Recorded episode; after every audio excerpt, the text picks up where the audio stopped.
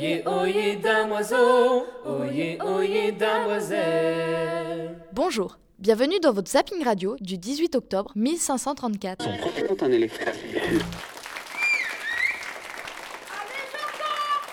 Incroyable scénario ici à Reims pour cette finale des internationaux de France de jeux de paume. Après un début de partie à sens unique en faveur de Frédéric Derer, Joko de Vich a totalement renversé la situation. Le voici maintenant à 45 pieds du filet pour servir. Service gagnant Debbie, je vais pouvoir avancer à nouveau de 15 pieds.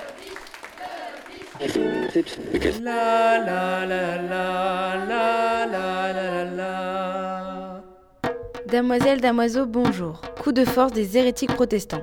Cette nuit, des réformés ont placardé des proclamations contre la messe catholique partout dans le pays. On aurait même retrouvé un de ces brûlots blasphématoires accroché à la porte de la chambre de François Ier. Nous retrouvons notre envoyé spécial à Amboise. Bénédicte, êtes-vous là? Oui, Longarine. Écoutez, je suis devant l'église d'Amboise. L'ambiance est très tendue ici. Faites attention à vous, Bénédicte, la foule semble s'énerver. Coup droit, Revers, coup droit. revers. Bienvenue à tous pour cet événement poétique inédit, le premier concours de blason féminin. Et on commence tout de suite avec Clément Marot qui va nous déclamer son blason du beau tétin. Tétin refait plus blanc qu'un œuf, tétin de satin blanc tout neuf, tétin qui fait honte à la rose, tétin plus beau que nulle chose, tétin dur, non pas tétin, voir, mes petites boules d'ivoire, au milieu duquel... Ça y est, j'ai réussi à me frayer un chemin jusqu'à ce fameux placard. Voulez-vous que je vous le lise, Longarine Oui, Bénédicte, les Français veulent savoir. Alors, voilà ce qu'il y est écrit. Article véritable sur les horribles, grands et insupportables abus de la messe papiste, inventé directement contre la Sainte Seine et notre Seigneur, seul médiateur et sauveur Jésus-Christ. Voulez-vous que je continue, Longarine? Merci, Bénédicte, n'en dites pas plus.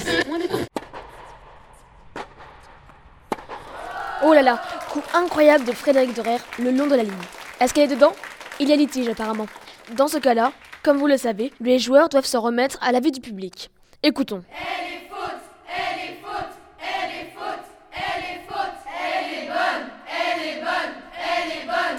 Les partisans du L est faute semblent en minorité. Le point revient donc à Deray.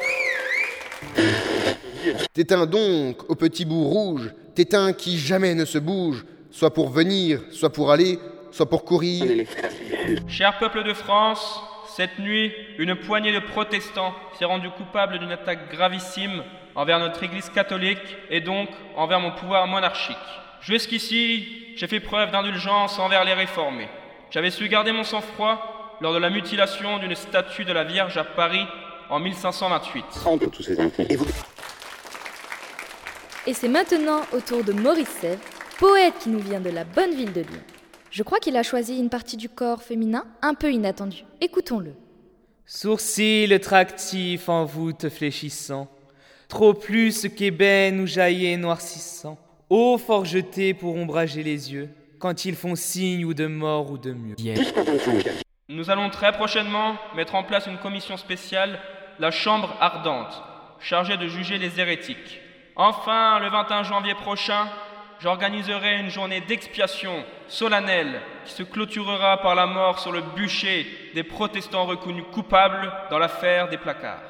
Quand on a le bras infecté de pourriture, il n'y a d'autre solution que de le séparer du corps.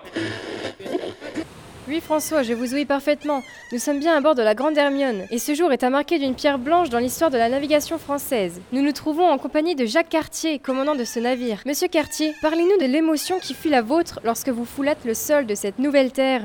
Écoutez, c'est tout d'abord une immense fierté pour l'équipage et moi-même. Il est pour moi évident que cette nouvelle euh, découverte est une grande conquête pour le royaume de France. Question physique-chimie à présent. Sur un bûcher, quel corps brûle le plus vite Celui du protestant ou celui de la sorcière? Attention, une seule réponse possible. Parlez-nous du peuple autochtone. Comment s'est passée la rencontre? Eh bien, écoutez, au début, ils étaient méfiants, voire belliqueux.